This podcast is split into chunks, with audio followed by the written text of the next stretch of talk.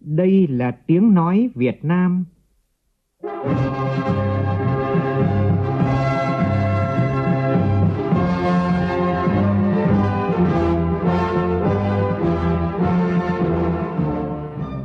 là tiếng nói Việt Nam,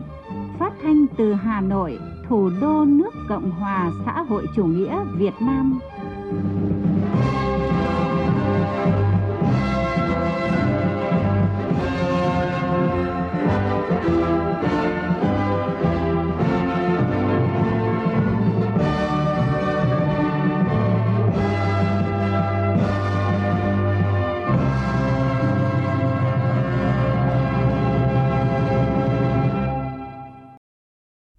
Biên tập viên Hùng Cường xin kính chào quý vị và các bạn. Mời quý vị và các bạn nghe chương trình Thời sự chiều của Đài Tiếng Nói Việt Nam. Chương trình có những nội dung chính sau đây.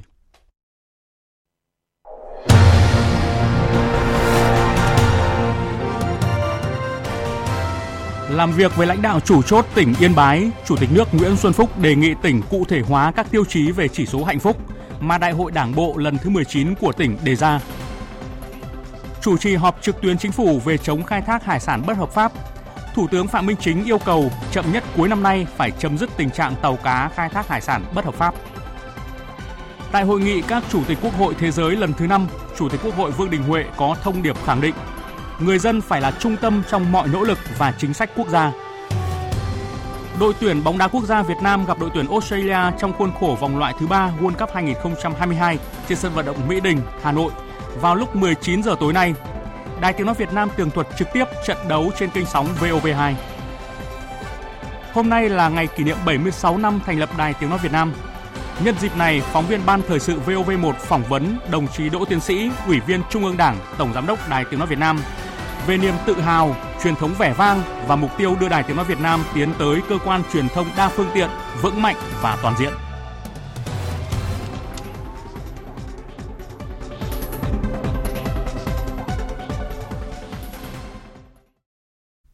Bây giờ là nội dung chi tiết. Thưa quý vị và các bạn, chiều nay tại Yên Bái, Chủ tịch nước Nguyễn Xuân Phúc và đoàn công tác có cuộc làm việc với lãnh đạo chủ chốt của tỉnh Yên Bái.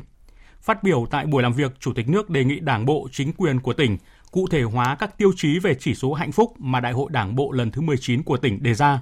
cho rằng Yên Bái có đủ cơ sở để trở thành tỉnh có chỉ số hạnh phúc cao nhất. Phóng viên Vũ Dũng thông tin. Chủ tịch nước Nguyễn Xuân Phúc nêu rõ, trong bối cảnh dịch bệnh diễn biến phức tạp, thì Yên Bái nằm trong số rất ít tỉnh không có ca mắc COVID-19 từ hơn nửa tháng qua. Chủ tịch nước đánh giá cao Đảng bộ chính quyền Yên Bái đoàn kết, thống nhất cao trong thực hiện các mục tiêu đề ra. Trong đó đến nay, đã có 4 trong 39 chỉ tiêu đạt kế hoạch cả năm. 86 trong tổng số 150 xã đạt chuẩn nông thôn mới, tương đương với trên 57%. Yên Bái cũng có thu ngân sách, xuất khẩu, thu hút đầu tư đều đạt kết quả tích cực về nhiệm vụ phát triển trong thời gian tới, Chủ tịch nước yêu cầu Yên Bái phát huy tinh thần tự lực tự cường, khai thác các tiềm năng để phát triển, nhất là tài nguyên rừng, đất rừng và người dân của tỉnh. Bởi Yên Bái có nhiều dân tộc sinh sống, nhiều văn hóa đặc sắc, người dân Yên Bái luôn mến khách và để lại tình cảm sâu lắng trong mỗi cán bộ đảng viên, là nơi từng che chở cách mạng, luôn trung thành với Tổ quốc nhân dân. Cùng với đó là quan tâm phát triển nông nghiệp, một thế mạnh của tỉnh với nhiều sản vật như chè, nhãn, quế, phát triển công nghiệp chế biến, nhất là chế biến sâu nông sản, phát triển nhưng cần bảo vệ môi trường, đẩy mạnh thu hút các nhà đầu tư lớn để tạo động lực phát triển. Tiếp tục đầu tư các dự án giao thông kết nối để tận dụng thị trường rộng lớn của vùng thủ đô. Với tỷ lệ đô thị hóa chỉ đạt 20%, Chủ tịch nước cho rằng tỉnh cần nỗ lực hơn nữa để phát triển đô thị trở thành một động lực phát triển. Đặc biệt, Chủ tịch nước gợi ý có thể Yên Bái không phải là tỉnh phát triển nhất về kinh tế, nhưng hoàn toàn là một trong những tỉnh có cơ sở để trở thành tỉnh có chỉ số hạnh phúc cao nhất. Yên Bái cần thực hiện tốt chính sách an sinh và phúc lợi cho người dân, từ no ấm đủ đầy rồi tiến lên khá giả giàu và thịnh vượng cùng với cả nước. Cho nên tôi đề nghị tới đây, bộ tiêu chí hạnh phúc mà đại hội đảng bộ lần thứ 19 của Yên Bái đưa ra và sớm được xây dựng. Bây giờ bộ này Vũng Tàu là người ta đã xây dựng bộ tiêu chí này. Bây giờ anh phải có bộ tiêu chí để bấm vào đây để triển khai. Nhất là tiếp cận giáo dục có chất lượng và các dịch vụ chăm sóc y tế cơ bản cho người dân, đặc biệt là người dân tộc thiểu số. Hôm nay Chủ tịch nước giao Bộ Giáo dục và tỉnh Yên Bái phối hợp báo cáo chính phủ tổng kết mô hình trường dân tộc nội trú, bán trú, dân nuôi vân vân ở tỉnh Yên Bái để nhân ra cả nước.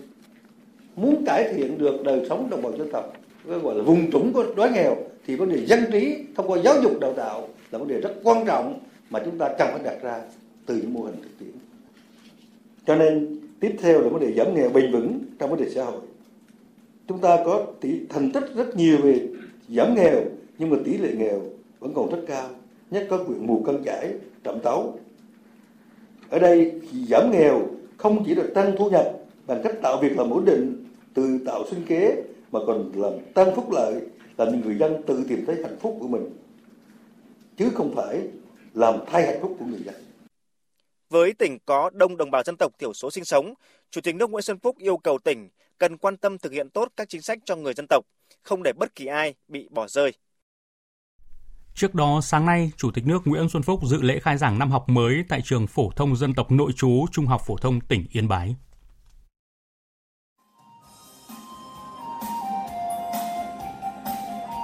Mở đầu lễ khai giảng là chương trình văn nghệ đặc sắc do chính các em học sinh của trường phổ thông dân tộc nội trú Trung học phổ thông tỉnh trình bày.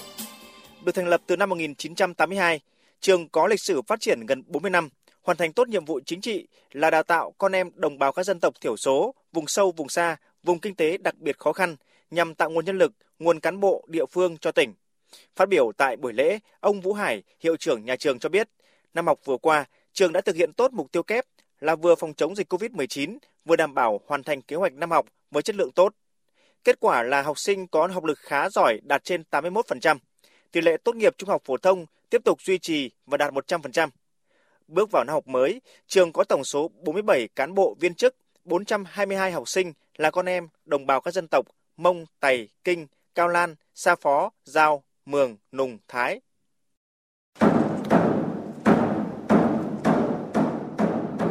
Tại buổi lễ, Chủ tịch nước Nguyễn Xuân Phúc đã đánh hồi trống khai trường năm học mới. Bày tỏ xúc động dự lễ khai giảng đầu năm học mới với thầy và trò nhà trường. Chủ tịch nước cho biết, cả nước có 23 triệu học sinh, sinh viên thì có tới 16 triệu học sinh, sinh viên phải khai giảng trực tuyến do dịch bệnh. Chính vì thế, việc thầy và trò trường phổ thông dân tộc tỉnh Yên Bái có thể tổ chức khai giảng trực tiếp có ý nghĩa rất lớn, khích lệ tinh thần của cả thầy và trò. Chủ tịch nước Nguyễn Xuân Phúc đánh giá cao Đảng bộ chính quyền tỉnh Yên Bái đã quan tâm đến giáo dục, trong đó có các trường dân tộc nội trú, bán trú. Số trường đạt chuẩn quốc gia chiếm 60%. Đặc biệt, Yên Bái là tỉnh tiên phong đưa chỉ số hạnh phúc vào văn kiện Đại hội Đảng bộ tỉnh và từ đó triển khai thí điểm mô hình trường học hạnh phúc trên địa bàn. Đây là mô hình ngành giáo dục cần nghiên cứu để rút ra bài học kinh nghiệm. Về việc tiếp tục quan tâm phát triển hệ thống các trường dân tộc nội trú cả nước, Chủ tịch nước Nguyễn Xuân Phúc nêu rõ đây là mô hình rất quan trọng đối với các tỉnh miền núi, địa hình khó khăn như tỉnh Yên Bái. Tôi yêu cầu Bộ Giáo dục phối hợp với Ủy ban tộc miền núi, Bộ Nội vụ tiến hành đánh giá toàn diện chất lượng điều kiện giảng dạy học tập sinh hoạt của các trường của học sinh làm sao tất cả các em học sinh xa cha mẹ có em 3 tháng mới về nhà một lần có em 6 tháng thậm chí là nhanh nhiều nhất là một tháng mới được về nhà một lần các cây các cháu sinh hoạt ở trường nội trú phải được xem là ngôi nhà thứ hai chính vì thế, cái tình thương, trách nhiệm của thầy giáo, cô giáo trong các trường nội trú cần cao hơn nữa để chăm sóc, không chỉ học tập mà còn tư tưởng, tình cảm các em và chính các em phải coi các thầy cô của chúng ta là cha, là mẹ trong lúc các em xa gia đình.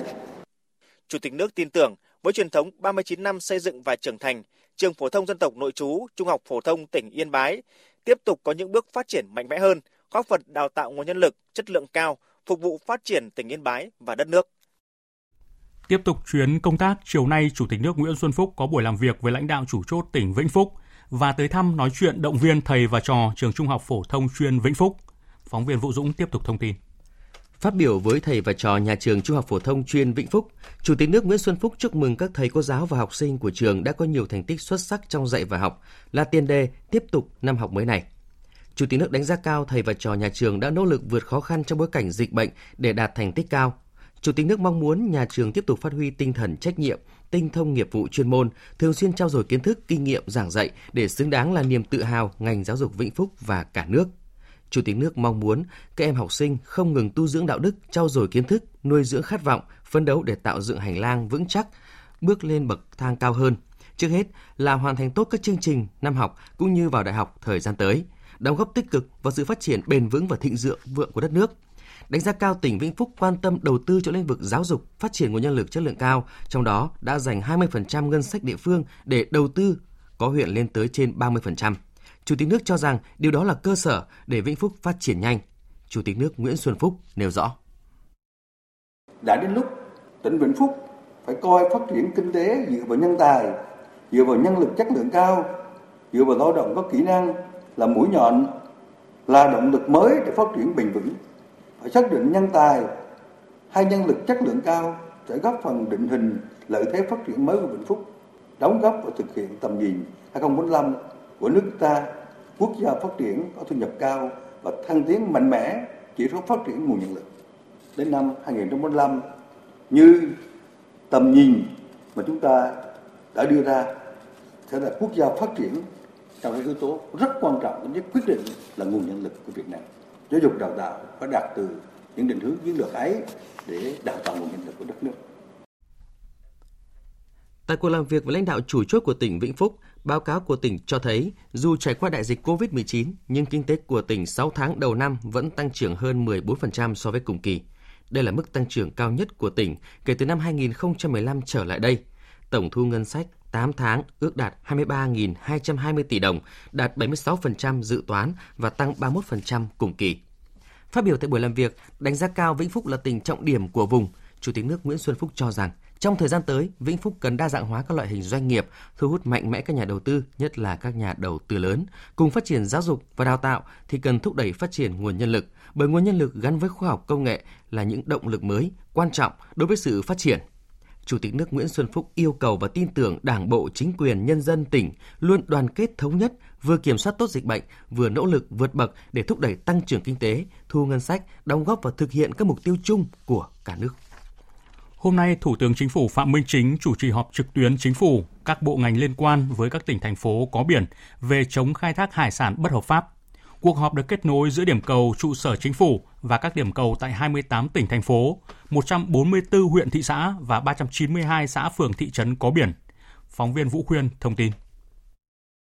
Mở đầu cuộc họp, Thủ tướng đã trực tiếp kiểm tra, hỏi cụ thể từng xã huyện tỉnh có biển về công tác chống khai thác hải sản bất hợp pháp, không khai báo và không theo quy định để nắm bắt được tình hình thực tế tại địa phương. Kiểm tra tại xã An Thủy, huyện Ba Chi, tỉnh Bến Tre, Thủ tướng hỏi Chủ tịch xã Lê Nguyên Trắng. Tuy nhiên, ông này chưa nắm vững tình hình. Các đồng chí trả lời trực tiếp vào câu hỏi của tôi từ khi những người dân bị bắt này thì thậm chí là đến tận, tận gia đình để thăm hỏi rồi là để mà tìm hiểu tình hình chưa đến trực tiếp chưa. Nhưng mà vì sao lại người dân lại vi phạm? Có phân tích kỹ cái này không? Tôi tự hỏi các ông chí có đi không? Cần cán bộ là cán bộ nào? Không nó tóm lại là chân dân và đánh giặc là chưa ổn. Chân dân là khi nào người dân đã có hoạn nạn khi nào đang bị vi phạm đây vi phạm pháp luật đây anh phải đến tận nơi anh tìm hiểu cũng như hôm nay tôi nói chuyện cái đồng chí thì biết là như vậy, là ông ấy chưa làm tốt được cái này. Hỏi cái công việc của xã mình mà cứ hỏi, cứ nhìn người xung quanh thì như vậy là cao chí nắm chưa chắc nắm chưa tốt, tình hình cũng chưa chắc. Và những cái công việc mà chúng ta cần phải trao đổi hôm nay cũng chưa chắc. Mình chăm dân cũng tốt nhưng dân mới vi phạm. Tại cuộc họp, các địa phương ven biển đã báo cáo Thủ tướng Chính phủ tình hình thực hiện chỉ đạo của địa phương mình, đồng thời đã gửi tới Chính phủ, Thủ tướng Chính phủ những đề xuất kiến nghị. Kết luận phiên họp, Thủ tướng nhấn mạnh việc EC đưa cảnh báo thẻ vàng với thủy sản Việt Nam gây ảnh hưởng đến ngành thủy sản Việt Nam và đời sống của bà con ngư dân, ảnh hưởng đến hình ảnh của đất nước trong bối cảnh chúng ta đang tích cực hội nhập sâu rộng. Thủ tướng cho biết, sau gần 4 năm thực hiện các khuyến nghị của EC, chúng ta đã có rất nhiều vấn đề chưa đạt yêu cầu. Không những chưa gỡ được thẻ vàng, mà nguy cơ cao bị nâng lên thẻ đỏ. Thủ tướng chỉ rõ, tàu cá tiếp tục vi phạm khai thác hải sản trái phép ở vùng biển nước ngoài. Đây là vấn đề lớn, nghiêm trọng. EC đã khẳng định sẽ không gỡ thẻ vàng nếu còn tình trạng này xảy ra. Thủ tướng yêu cầu Ban chỉ đạo quốc gia về IUU, các ban bộ ngành và 28 địa phương ven biển tập trung thực hiện các nhiệm vụ giải pháp trọng tâm, đặc biệt là các địa phương cần khẩn trương hoàn thành việc lắp thiết bị theo dõi giám sát hành trình, đánh dấu tàu cá đặc biệt là tại các tỉnh Quảng Trị, Trà Vinh, Quảng Ninh, Hà Tĩnh, Kiên Giang và xử lý nghiêm theo quy định nếu cố tình đi khai thác hải sản trên biển trái phép. Thủ tướng nhấn mạnh. Thực hiện nghiêm cái quản lý nhà nước liên quan đến cái lĩnh vực này, khen thưởng, kỷ luật, kịp thời nghiêm minh, chính xác, đúng đối tượng. Ai làm tốt thì phải khen, ai làm chưa tốt thì phải phê bình kiểm điểm, mà ai vi phạm thì phải xử lý theo pháp luật. Phải góp phần hoàn thiện cái thể chế,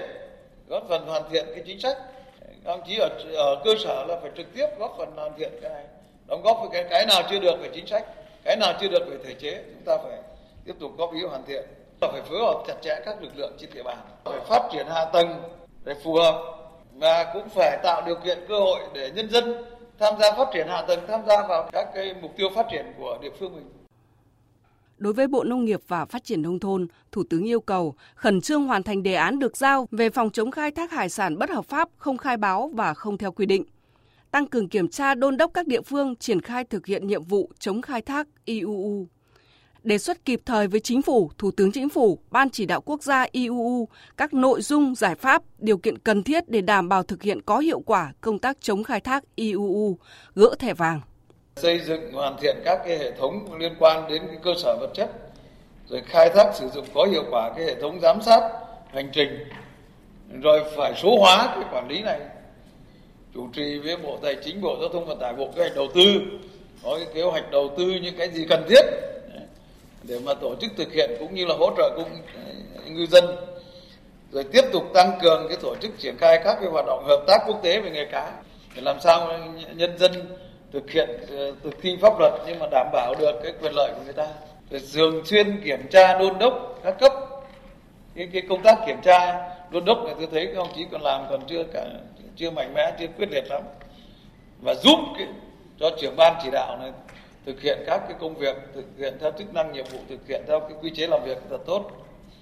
Thủ tướng yêu cầu kiểm soát chặt chẽ tàu cá ra vào cảng, giám sát sản lượng thủy sản bốc rỡ qua cảng, thực hiện các công tác xác nhận, chứng nhận nguồn gốc thủy sản theo đúng quy định của pháp luật, gắn trách nhiệm của người đứng đầu cấp ủy chính quyền địa phương xử lý nghiêm tổ chức cá nhân thiếu tinh thần trách nhiệm để xảy ra sai phạm hoặc không hoàn thành nhiệm vụ trong công việc được giao. Thưa quý vị và các bạn, chiều nay theo giờ Việt Nam tại thủ đô Viên của Cộng hòa Áo, Hội nghị các Chủ tịch Quốc hội Thế giới lần thứ 5 đã được khai mạc trọng thể với sự tham dự của khoảng hơn 100 đoàn các nước là thành viên và quan sát viên của Liên minh Nghị viện Thế giới IPU đoàn đại biểu cấp cao Quốc hội Việt Nam do Chủ tịch Quốc hội Vương Đình Huệ làm trưởng đoàn đã tham dự. Chủ đề tổng quát của hội nghị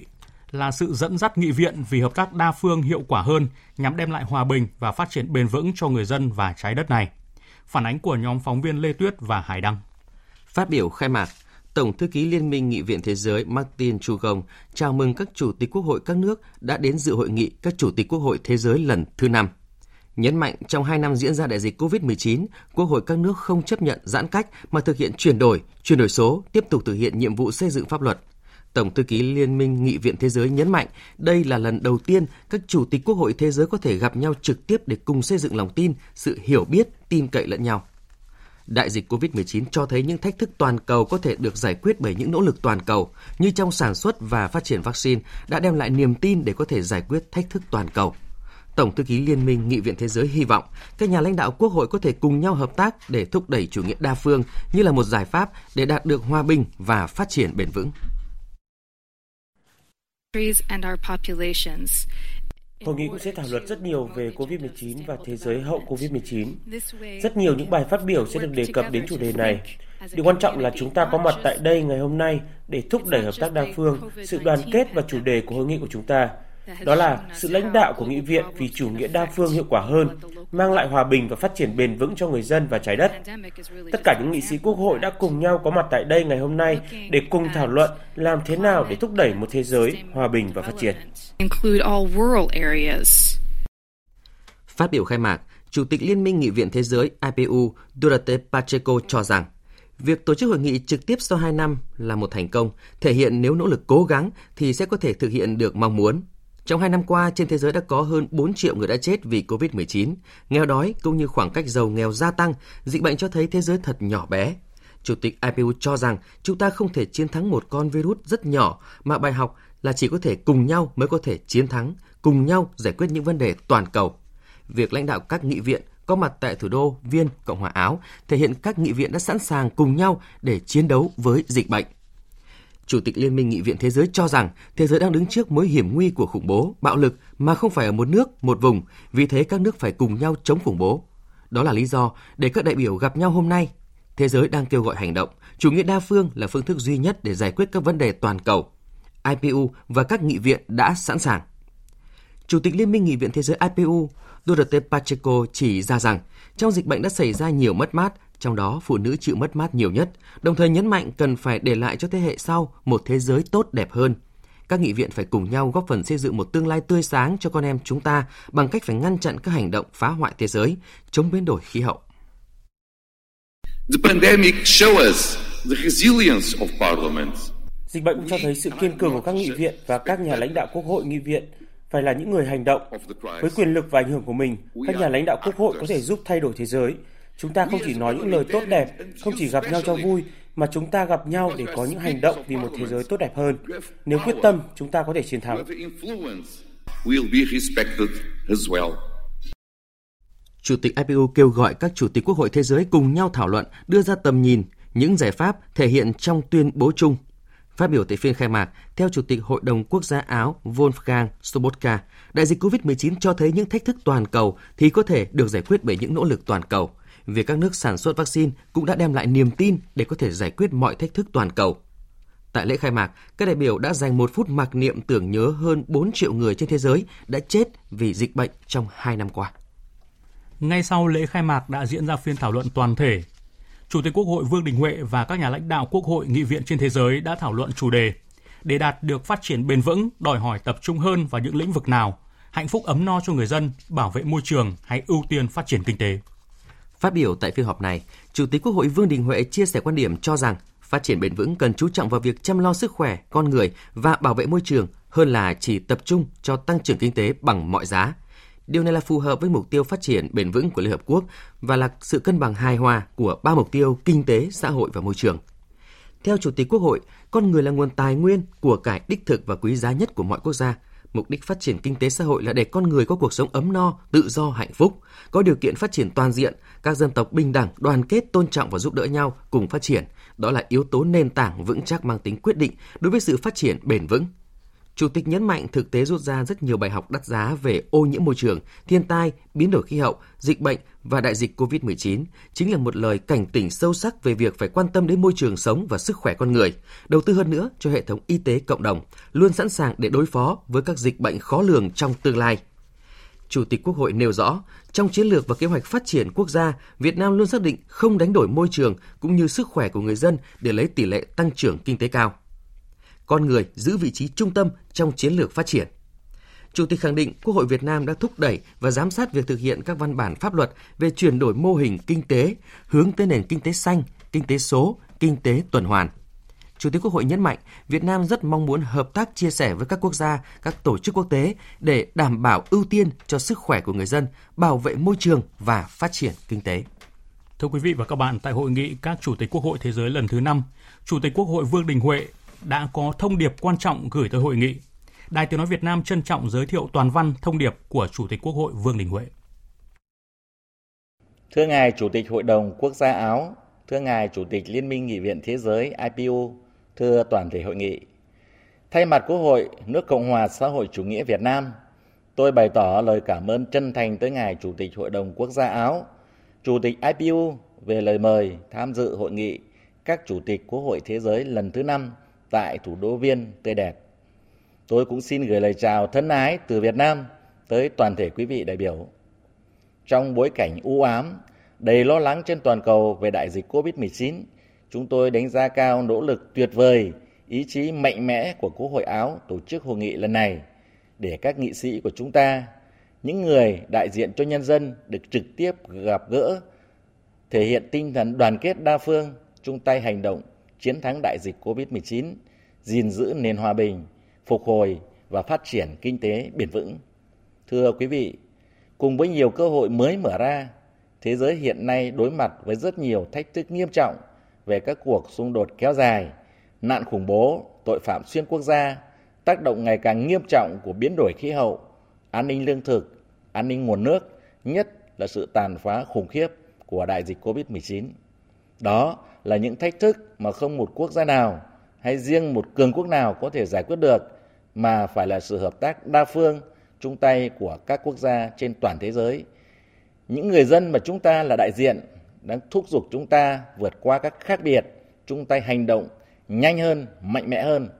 Trên tinh thần đó, các nghị viện chúng ta cần thể hiện vai trò dẫn dắt và đồng hành với các chính phủ,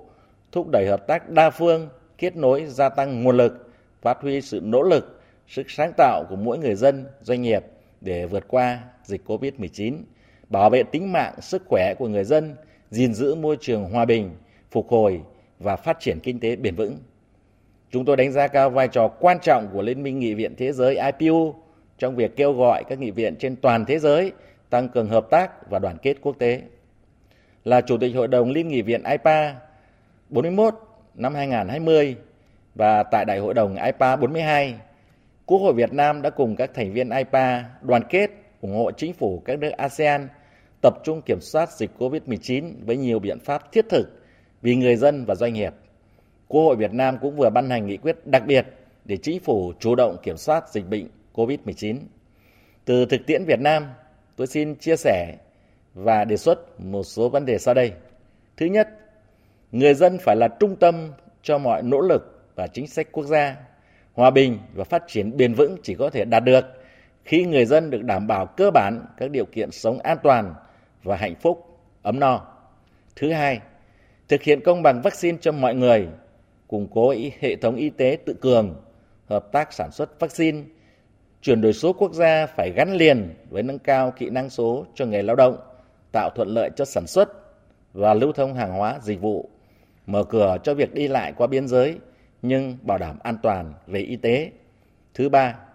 Hiến trương Liên Hợp Quốc, luật pháp quốc tế và các cơ chế đa phương hiệu quả là cơ sở cho kết nối hài hòa giữa chủ nghĩa đa phương ở cấp độ toàn cầu với thực tiễn của khu vực và quốc gia vì hòa bình phát triển bền vững. Là ủy viên không thường trực Hội đồng Bảo an Liên Hợp Quốc năm 2020-2021, Việt Nam đã nỗ lực thúc đẩy gắn kết giữa ASEAN và Hội đồng Bảo an Liên Hợp Quốc về các vấn đề hòa bình, an ninh và phát triển khu vực. Xin trân trọng cảm ơn. Quý vị và các bạn vừa nghe toàn văn thông điệp của Chủ tịch Quốc hội Vương Đình Huệ gửi tới hội nghị các Chủ tịch Quốc hội Thế giới lần thứ 5. Thưa quý vị, nhân dịp tham dự hội nghị các Chủ tịch Quốc hội Thế giới lần thứ 5 tại Cộng hòa Áo, Chủ tịch Quốc hội Vương Đình Huệ đã hội kiến Chủ tịch Thượng viện Nhật Bản Santo Akiko. Tin của phóng viên Lê Tuyết.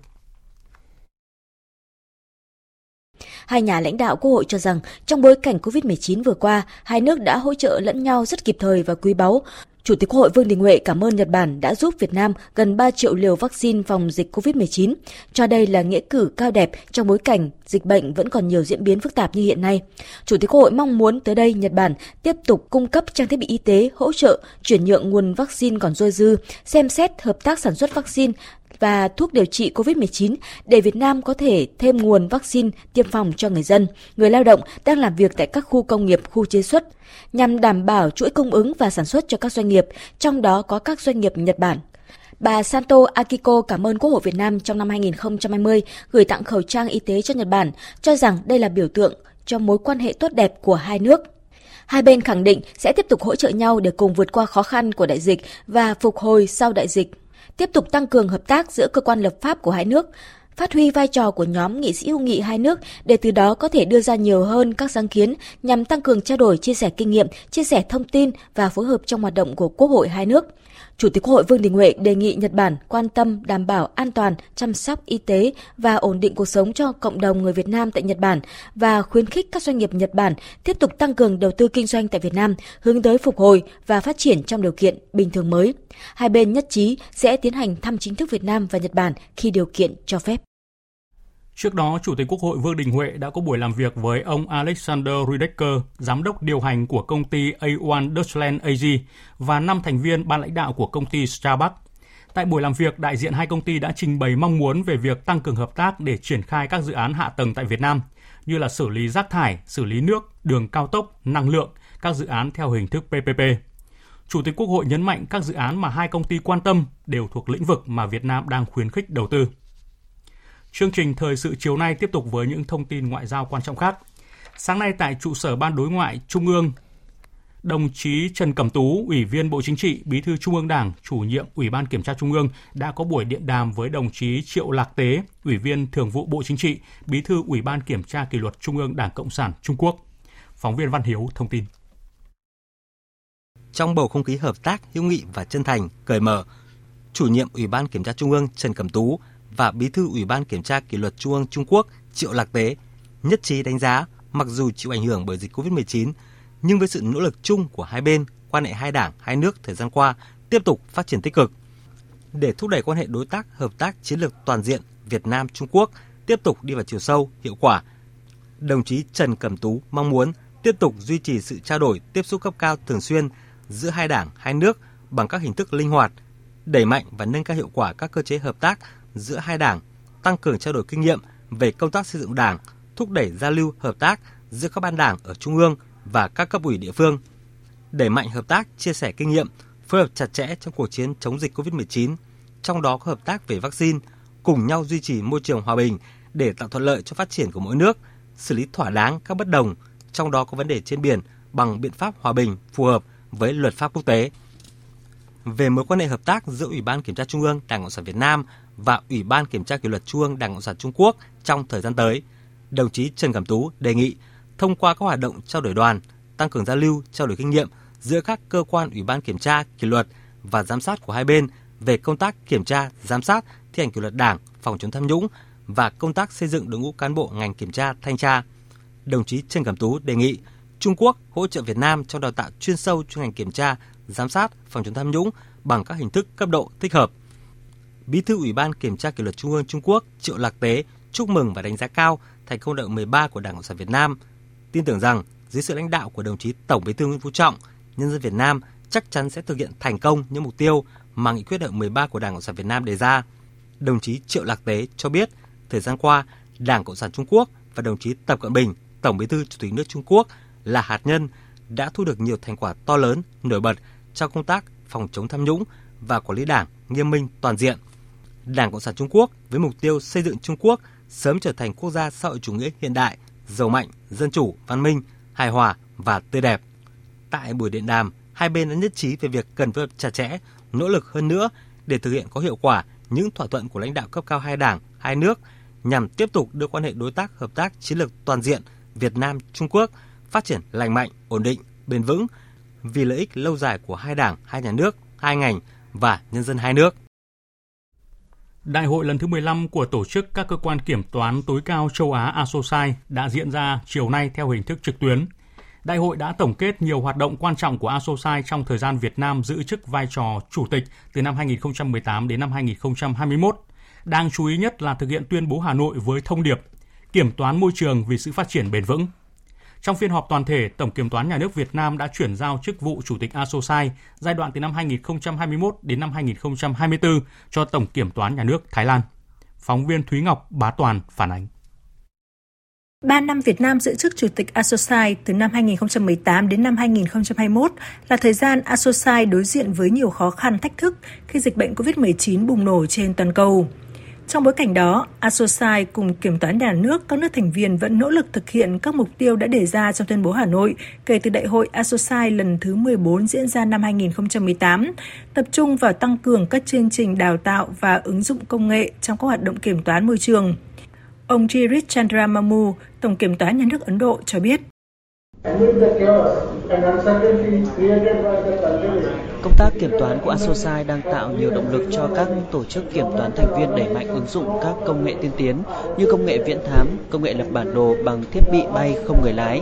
Ví dụ, kiểm toán Ấn Độ đã áp dụng công nghệ viễn thám để đánh giá tác động của hoạt động khai thác mỏ với dòng chảy sông ngòi như khối lượng đào đất, các hoạt động khai thác phi pháp. Nhờ thế, kiểm toán hoạt động khai mỏ ở Ấn Độ đã góp phần bảo vệ môi trường tại nhiều mỏ khoáng vật quan trọng. Theo đánh giá của các đại biểu tham dự Đại hội ASOSAI lần thứ 15, việc theo đuổi các khuyến nghị trong tuyên bố Hà Nội của ASOSAI và các tổ chức kiểm toán nhà nước thành viên cho thấy sự nghiêm túc và luôn chủ động để ứng phó với những thách thức chung của khu vực trong lĩnh vực kiểm toán công, trong đó có lĩnh vực kiểm toán môi trường và kiểm toán thực hiện các mục tiêu về phát triển bền vững. Sau 3 năm giữ vai trò chủ tịch Asosai với nhiều thành tựu quan trọng, tại Đại hội Asosai lần thứ 15, Tổng Kiểm toán Nhà nước Việt Nam đã bàn giao chức vụ này cho Tổng Kiểm toán Nhà nước Thái Lan. Phát biểu tại lễ bàn giao, ông Trần Sĩ Thanh, Tổng Kiểm toán Nhà nước Việt Nam chia sẻ. 3 năm giữ vai trò chủ tịch Asosai đã mang đến cho Kiểm toán Nhà nước Việt Nam nhiều thách thức, nhưng đó cũng là cơ hội để sai Việt Nam và các sai thành viên ban điều hành cùng nhau nỗ lực tìm kiếm các giải pháp kịp thời, sẵn sàng ứng phó với tình hình huống khẩn cấp, những vấn đề mới nổi phát sinh trong bối cảnh thế giới biến động không ngừng, khẳng định tình đoàn kết, hỗ trợ lẫn nhau cùng phát triển cộng đồng Asosai trong lĩnh vực kiểm toán công. Dưới sự chủ trì của Chủ tịch mới là Tổng Kiểm toán Nhà nước Thái Lan, tại đại hội, Asosai đã thông qua tuyên bố Bangkok với thông điệp trọng tâm là chuẩn bị cho trạng thái bình thường mới trong kiểm toán khu vực công. Quý vị và các bạn đang nghe chương trình Thời sự chiều của Đài Tiếng Nói Việt Nam. Thưa quý vị, ngày hôm nay kỷ niệm 76 năm thành lập Đài Tiếng Nói Việt Nam. Đối với nhiều thế hệ nhà báo, phóng viên, biên tập viên, quay phim, kỹ thuật viên và các cán bộ viên chức người lao động của Đài Tiếng Nói Việt Nam, đây là dịp để mỗi người cùng nhau bồi hồi nhớ lại những ký ức ngày xưa, nhìn lại những quãng đường thêm một năm đã cùng đi qua khó khăn, cùng nhau phát triển và cùng nhau đổi mới. Nhìn lại 76 năm qua, Đài Tiếng Nói Việt Nam đã luôn đồng hành cùng dân tộc, trong những sự kiện lịch sử quan trọng của đất nước và kết nối trái tim hàng triệu người Việt Nam. Nhân dịp này, phóng viên Ban Thời sự VOV1 có cuộc phỏng vấn đồng chí Đỗ Tiến Sĩ, Ủy viên Trung ương Đảng, Tổng Giám đốc Đài Tiếng Nói Việt Nam, về niềm tự hào, truyền thống vẻ vang và mục tiêu tiến tới cơ quan truyền thông đa phương tiện vững mạnh và toàn diện. Mời quý vị và các bạn cùng nghe. À, xin chào Tổng Giám đốc Đỗ Tiến Sĩ. À, ông nhận định như thế nào về đóng góp của Đài Tiếng Nói Việt Nam nói chung và các thế hệ cán bộ, phóng viên, kỹ thuật viên, nghệ sĩ nói riêng với sự phát triển của đất nước trong 76 năm qua? À, thưa quý vị, 76 năm trước, Chủ tịch Hồ Chí Minh từ Việt Bắc về Hà Nội chuẩn bị khởi nghĩa giành chính quyền, lập nên nhà nước Việt Nam Dân Chủ Cộng Hòa. Người đã từng nói việc đầu tiên sau khi thành lập nước là phải lập đài phát thanh quốc gia để đưa tiếng nói của dân tộc mình tới đồng bào mình và bạn bè thế giới.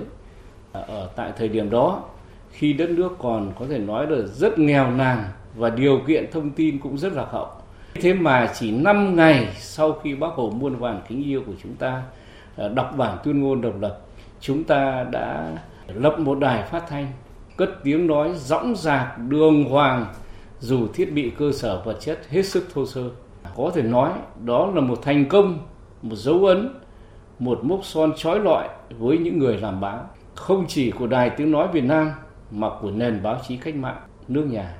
Tự chung lại là 7-6 năm qua, các thế hệ cán bộ, phóng viên, nghệ sĩ, kỹ thuật viên ở đài đã luôn tự hào vì Đài Tiếng Nói Việt Nam luôn đồng hành cùng những thời khắc lịch sử của đất nước tự hào vì đài được sinh ra chỉ sau nhà nước Việt Nam Dân Chủ Cộng Hòa. Ờ, như vậy là có 5 ngày.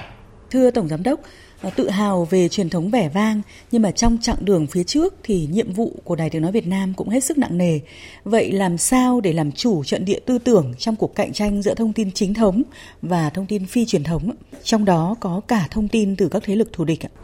Ờ, có thể nói là 7-6 năm qua Chúng ta vô cùng tự hào vì Đài Tiếng Nói Việt Nam đã được Đảng ờ, và Nhà nước trao tặng những cái danh hiệu rất là cao quý.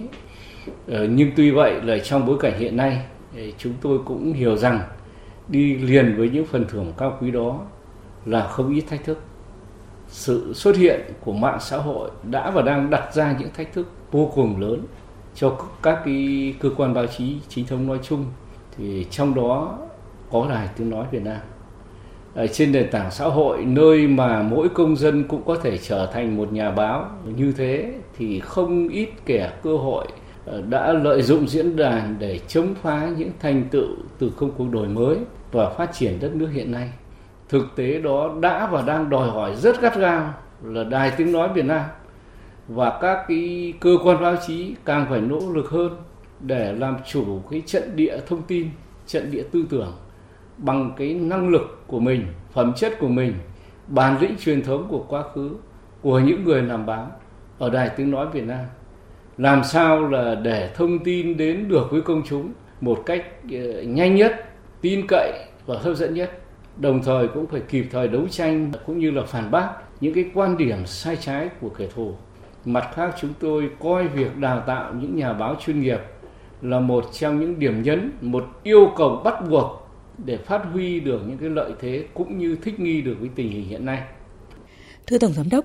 vậy đâu là những cái giải pháp cơ bản để thực hiện được mục tiêu này ạ? Ờ, theo tôi là một trong những cơ sở quan trọng để chúng ta có thể triển khai tốt đề án này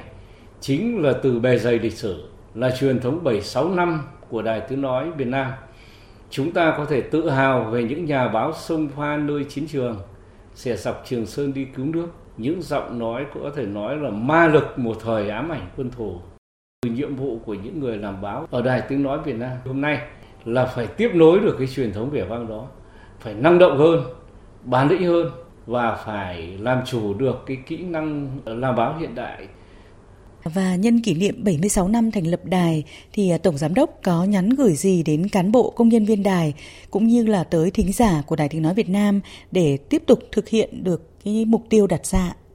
Nhân dịp kỷ niệm ngày thành lập đài, chúng ta rất đỗi tự hào về truyền thống vẻ vang 76 năm qua của Đài Tiếng Nói Việt Nam. Từ sự tự hào và biết ơn đó, chúng tôi hiểu hơn về nhiệm vụ của mình trong bối cảnh hiện nay. Ờ, có thể nói đó là phải xây dựng một tập thể vững mạnh, toàn diện, đoàn kết chung sức đồng lòng, xây dựng một cơ quan báo chí lớn mạnh ngày càng có vị trí trong lòng công chúng, trong nước và quốc tế, mang tiếng nói Việt Nam hội nhập sâu rộng với thế giới. Trong bối cảnh cả nước đang chung sức đồng lòng chống dịch như hiện nay, nhiệm vụ của chúng tôi còn là góp tiếng nói cùng đảng và nhà nước nhân dân cùng các lực lượng phòng chống dịch nhanh chóng đẩy lui dịch bệnh,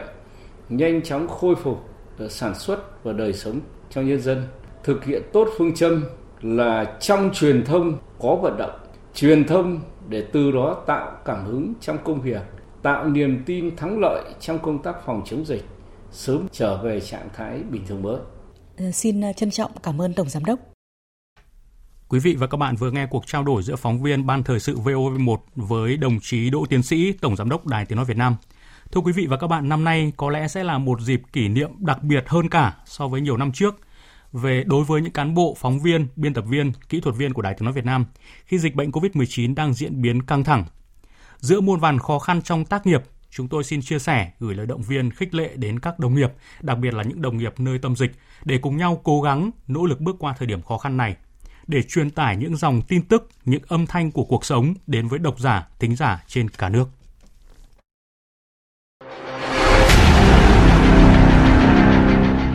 Đẩy lùi COVID-19, bảo vệ mình là bảo vệ cộng đồng.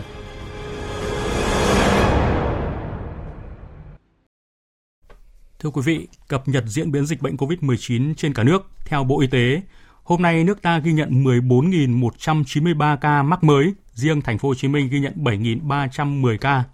Ngày hôm nay 10.253 ca được công bố khỏi bệnh và cũng ngày hôm nay ghi nhận 316 ca tử vong do dịch COVID-19.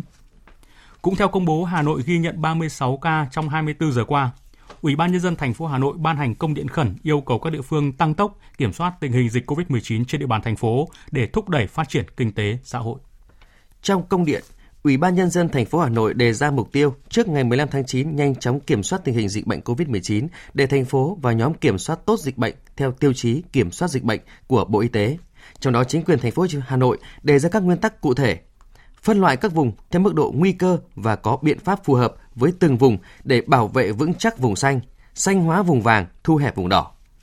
Xét nghiệm diện rộng thần tốc 100% người dân trên toàn bộ địa bàn thành phố để bóc tách các trường hợp F0 ra khỏi cộng đồng. Hoàn thành tiêm chủng mũi 1 vaccine phòng COVID-19 cho 100% người dân từ 18 tuổi trở lên trên địa phương trước ngày 15 tháng 9 trên cơ sở số vaccine được phân giao của Bộ Y tế. Căn cứ vào số đối tượng xét nghiệm tiêm vaccine trên địa bàn, tăng cường tối đa các điểm lấy mẫu, điểm tiêm và lực lượng lấy mẫu, tăng cường tiêm ngoài giờ vào buổi tối để đảm bảo an toàn hoàn thành tiến độ của thành phố. Khởi động ngay việc phục hồi và thúc đẩy kinh tế tại các vùng xanh, vùng vàng và tiến tới trên toàn địa bàn thành phố từ ngày 15 tháng 9. Cũng tại Hà Nội từ ngày mai, thành phố tăng cường kiểm soát người và phương tiện ra vào thành phố và vùng 1 theo giấy đi đường mới, tổ chức xét nghiệm diện rộng cho 100% người dân trên địa bàn để bóc tách các trường hợp F0 ra khỏi cộng đồng. Chuyển sang thông tin, đoàn công tác do Phó Giáo sư Tiến sĩ Nguyễn Trường Sơn, Thứ trưởng Bộ Y tế làm trưởng đoàn làm việc với tỉnh Kiên Giang về công tác thu dung điều trị bệnh nhân COVID. Phóng viên Lam Hiếu thông tin. Ông Nguyễn Lưu Trung, Phó Chủ tịch Ủy ban Nhân dân tỉnh, Phó Chỉ huy trưởng Thường trực Trung tâm Chỉ huy Phòng chống dịch bệnh COVID-19 tỉnh Kiên Giang cho biết, năng lực thu dung tối đa của tỉnh là 4.590 giường. Trong trường hợp dịch bệnh lan rộng, các địa phương sẽ mở rộng năng lực thu dung điều trị, thiết lập các cơ sở bên ngoài trung tâm y tế, với tổng số giường được giao theo kế hoạch là 1.760 giường. Tỉnh đã phân công 14 đơn vị thu dung điều trị theo mô hình đa tầng của Bộ Y tế, sau khi nghe báo cáo về công tác phòng chống dịch bệnh, Thứ trưởng đề nghị tỉnh phải tiếp tục chỉ đạo quyết liệt đồng bộ các biện pháp, thực hiện nghiêm việc giãn cách xã hội, đẩy nhanh tiến độ thực hiện xét nghiệm sàng lọc cộng đồng, thực hiện tốt việc thu dung điều trị để ngăn chặn đẩy lùi dịch bệnh. Và tôi nghĩ là đây là cái thời gian cơ hội tốt nhất để các tỉnh Kiên Giang triển khai quyết liệt đồng bộ tất cả những cái biện pháp. Và ngày hôm nay là Bộ Y tế thì với thành phần cũng rất đầy đủ à, bên cạnh lãnh đạo Bộ Y tế và của Ban chỉ đạo quốc gia của tổ công tác đặc biệt à, của tổ chính phủ thì chúng tôi cũng mời thêm các đồng chí chuyên gia về dịch tễ, về xét nghiệm, về điều trị Ờ, để trao đổi và tập trung giải quyết những vấn đề mà Kiên Giang hiện giờ đang gặp khó khăn. Đến kiểm tra thực tế tại Bệnh viện Lao và Bệnh phổi của tỉnh về điều trị bệnh nhân COVID-19, Thứ trưởng yêu cầu bệnh viện cần bố trí sắp xếp lại khu vực của nhân viên y tế, tách biệt ra khỏi khu vực điều trị bệnh nhân để đảm bảo an toàn tuyệt đối cho lực lượng y tế trong quá trình điều trị. Thứ trưởng cũng lưu ý trong quá trình thực hiện nhiệm vụ cho các lực lượng y tế phải thực hiện nghiêm các quy định về kiểm soát nhiễm khuẩn, xử lý bệnh phẩm theo quy định của Bộ Y tế, không để lây nhiễm chéo. Một thông tin tích cực trong phòng chống dịch, ngày hôm nay lãnh đạo huyện Cần Giờ của thành phố Hồ Chí Minh cho biết, đến nay huyện Cần Giờ về cơ bản đã kiểm soát được dịch COVID-19 theo tiêu chí của Bộ Y tế. Theo báo cáo hiện nay, số ca mắc mới COVID-19 trong cộng đồng tại huyện Cần Giờ có xu hướng giảm liên tục. Ngày cuối, huyện Cần Giờ ghi nhận chùm ca bệnh là vào ngày 24 tháng 8. Từ ngày 25 tháng 8 đến nay, huyện không ghi nhận chùm ca bệnh nào. Các ca bệnh phát sinh ghi nhận ở các khu phong tỏa, khu giãn cách do thực hiện tầm soát, xét nghiệm theo quy định. Thưa quý vị và các bạn, bệnh viện Giã Chiến thu dung điều trị COVID-19 số 16 ở quận 7 thành phố Hồ Chí Minh đi vào hoạt động từ ngày 28 tháng 7 với quy mô gần 3.000 giường sau 20 ngày cấp tốc xây dựng. Đây cũng là nơi Bệnh viện Bạch Mai chính thức đặt trung tâm hồi sức với quy mô 500 giường. Vận hành cỗ máy khổng lồ là đội ngũ nhân viên y tế từ khắp nơi trên cả nước chi viện cho miền Nam chống dịch. Phóng sự của phóng viên Lan Phương về một ngày ở Bệnh viện Giã Chiến số 16. Khi ngoài kia, nhịp sống dường như đang bị đóng băng thì bên trong bệnh viện giã chiến số 16, quận 7, thành phố Hồ Chí Minh, bất kể ngày hay đêm, một guồng máy khổng lồ đang vận hành với tốc độ chóng mặt. Mình là Loan, Tạ Thị Loan, mình đang công tác ở hồi sức 2. Vào đây bệnh nhân thì đã nặng này, kèm theo là bệnh truyền nhiễm. Nó như là mình kiểu như chăm sóc một em bé mà mang một thân xác to đùng ấy. Mình như một người mẹ, như một người nhà chăm sóc thuốc thang để vệ sinh này, rồi ăn uống này. Còn chưa kể đến những cái mà thủ thuật xâm lấn ấy, hoặc rất rất rất rất nhiều cái nhu cầu bệnh nhân cần và bọn mình phải đáp ứng ấy. Em bọn em ở hồi sức 3 đều nó là nặng nhất rồi. ECMO lọc máu có hết, gần như là bệnh nhân thở máy. Từ lúc mặc đầu bảo hộ vào đến lúc nghỉ bọn em không ngừng nghỉ một tí nào. Nhiều khi có bị gần suy ngất đấy chị. Mấy hôm đầu kiểu nắng nóng mình chưa quen với cái bộ đồ ấy ở trong này nó kiểu là mái tôn thế là nó hất hơi nóng xuống bọn em cũng bị mất nước choáng thiếu oxy bởi tại vì mình kín quá ở đây bác sĩ điều dưỡng tình nguyện viên là chỗ dựa và cũng là người thân duy nhất của các F0 trong bệnh viện dã chiến. Ta chỉ mong là mà bệnh nhân nào mà có dấu hiệu tốt là tất cả mừng lắm ấy. Có những người khỏe lại họ rút được ống ra. Không nói được ấy. Xong khi vào đấy là có một cái cô này cô bảo là cô ấy rất nhớ người nhà làm ơn hãy liên hệ cho cô ấy đấy. Thương lắm. Ờ, từ lúc em ra nhận thêm ca nào? Tóm lại bây giờ là 6 vào và 5 tử vong. Tử vong một ca rồi. Anh ghi vào đấy Người vợ nhắn tin hỏi, anh không dám nhắn tin lại, nhưng mà sau đó là có một bà con ấy, nhắn tin lại hỏi thì bọn anh cũng ờ, nhắn tin trả lời lại là bệnh nhân mà người ta đã mất thì ờ, và người nhà là cách nào đó khéo léo để thông báo lại với gia đình tại vì thì vừa vừa mới vừa rồi vừa nhắn tin với vợ con xong rồi bây giờ thực ra là cái này nó diễn biến rất là nhanh. Điều dưỡng Dương Quốc Khánh trầm ngâm sau giờ nghỉ giữa ca. Ở đây, khoảnh khắc sinh tử chỉ trong tích tắc. Trong ngày có những ờ, bệnh nhân mà được xuất viện thì là mình cảm thấy rất là vui. Vừa chúc mừng được bệnh nhân ra viện lên mà nghe một cái trường hợp bệnh nhân nó diễn biến xấu nó không qua khỏi thì lúc đó cảm giác nó lại hụt hẫng. Đấy, ở đây hai tháng hay ba tháng hay ai có nhu cầu là hết ở đây đi vào Bình Dương đến gì nữa. Vừa bảo chị là chưa có vợ, bây giờ nó bảo vợ đi đẻ đứa thứ hai.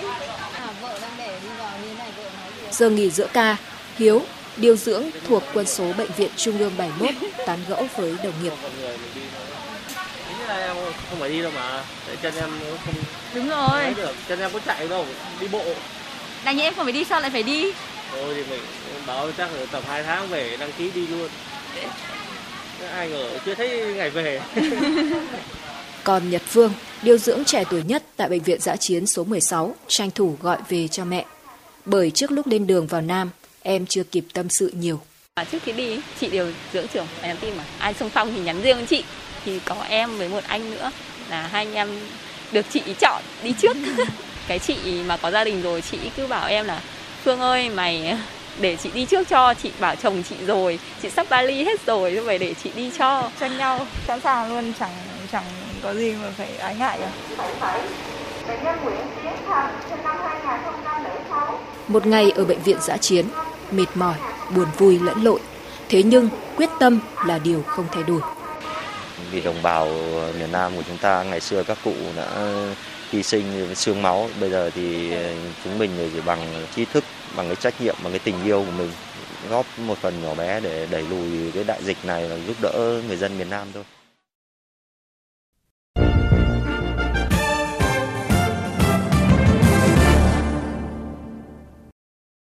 Mời quý vị nghe tiếp chương trình thời sự với phần tin thế giới. Mở đầu là thông tin về diễn biến chính trị tại Guinea. Các nhà lãnh đạo quân sự Guinea đã tìm cách siết chặt quyền lực sau khi lật đổ Tổng thống Alpha Condé. Phóng viên Ngọc Thạch thông tin. Sau khi bắt giữ Tổng thống Alpha Condé, lực lượng quân đội nước này bắt đầu củng cố kiểm soát đất nước, đồng thời giải tán quốc hội, xóa bỏ hiến pháp, thay thế các thống đốc bằng các chỉ huy quân sự khu vực. Quốc tế lên án sự hỗn loạn mới nhất ở quốc gia Tây Phi này và kêu gọi trở lại chế độ dân sự. Liên minh châu Phi và Liên Hợp Quốc đều kêu gọi trả tự do cho Tổng thống Condé. Cộng đồng kinh tế các quốc gia Tây Phi đe dọa sẽ trừng phạt nếu trật tự hiến pháp của Guinea không được khôi phục. Mỹ, Liên minh châu và Pháp đều lên án cuộc đảo chính và cho rằng điều này chỉ làm xói mòn triển vọng hòa bình, ổn định và thịnh vượng ở Guinea. Tuy nhiên, quân đội nước này đã từ chối trả tự do cho Tổng thống Condé. Về tình hình Afghanistan, hôm nay các lực lượng của phong trào Taliban đã nổ súng bắn chỉ thiên để giải tán hàng chục người đang biểu tình ở Kabul để phản đối sự can dự của Pakistan vào các vấn đề của Afghanistan. Người phát ngôn của Taliban cũng cho biết chính phủ mới của Afghanistan sẽ sớm được công bố và hiện chỉ còn một số vấn đề về kỹ thuật liên quan đến tiến trình thành lập chính phủ tại quốc gia Tây Nam Á này. Tại Libya, Hội đồng Tổng thống Libya chính thức tuyên bố khởi động tiến trình hòa giải dân tộc toàn diện và kêu gọi các bên vượt qua những khác biệt và chia rẽ. Phóng viên Tuần Nguyễn theo dõi khu vực Trung Đông thông tin. Tuyên bố khởi động hòa giải dân tộc đã được người đứng đầu Hội đồng Tổng thống Libya Mohamed Al-Manfi đưa ra. Trong đó, ông kêu gọi người dân Libya vượt qua những khác biệt, chia rẽ và cùng nhau hành động vì hòa bình và sự toàn vẹn lãnh thổ của đất nước. Trước đó cùng ngày, để nhấn mạnh về sự nghiêm túc của quá trình hòa giải dân tộc, Hội đồng Tổng thống Libya đã quyết định phóng thích các tù nhân chính trị đã mãn hạn tù hoặc chưa bị kết án tư pháp, bao gồm Al-Sadi Gaddafi, con trai thứ ba của nhà lãnh đạo bị lật đổ Muammar Gaddafi, cùng Ahmed Ramadan, giám đốc văn phòng Tổng thống và 6 quan chức khác trong chế độ cũ. Quyết định trên đã nhận được sự hoan nghênh của phái bộ Liên Hợp Quốc tại Libya. Đêm qua dạng sáng nay theo giờ địa phương, Israel đã sử dụng máy bay chiến đấu và máy bay không người lái không kích nhiều cơ sở của phong trào kháng chiến Hamas, lực lượng kiểm soát giải Gaza. Phía quân đội Israel xác nhận các cuộc không kích là phản ứng trước các vụ thả bóng bay gây cháy sang Israel từ lãnh thổ Gaza. Israel cũng đã tấn công nhà máy sản xuất xi măng tại Gaza nhằm mục đích xây dựng các đường hầm cùng các cơ sở sản xuất đạn dược và tên lửa tạm thời. Thưa quý vị và các bạn, với thông báo tái hợp trở lại sau 40 năm đường ai nấy đi, ban nhạc huyền thoại ABBA đang khiến người hâm mộ hết sức mong ngóng ngày về một album mới và buổi hòa nhạc kỹ thuật số sắp ra mắt. Hai đĩa đơn trong album Voyage sắp phát hành ngay lập tức đã có mặt trong danh sách 10 đĩa đơn ăn khách nhất nước Anh. Biên tập viên Phạm Hà thông tin. I still have faith in you.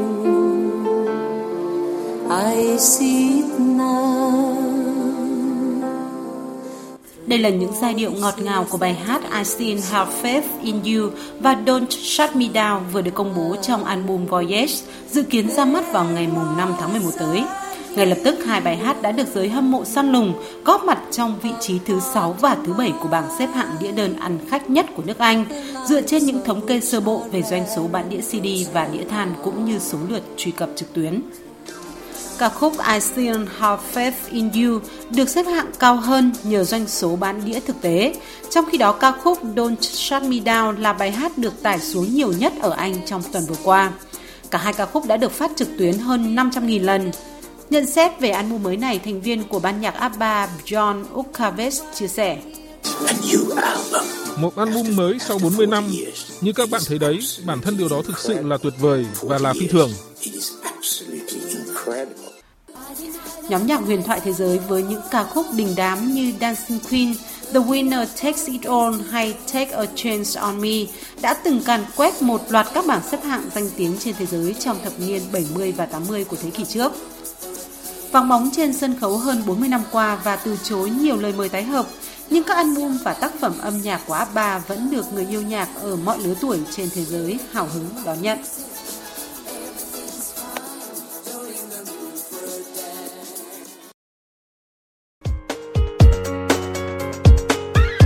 Dự báo thời tiết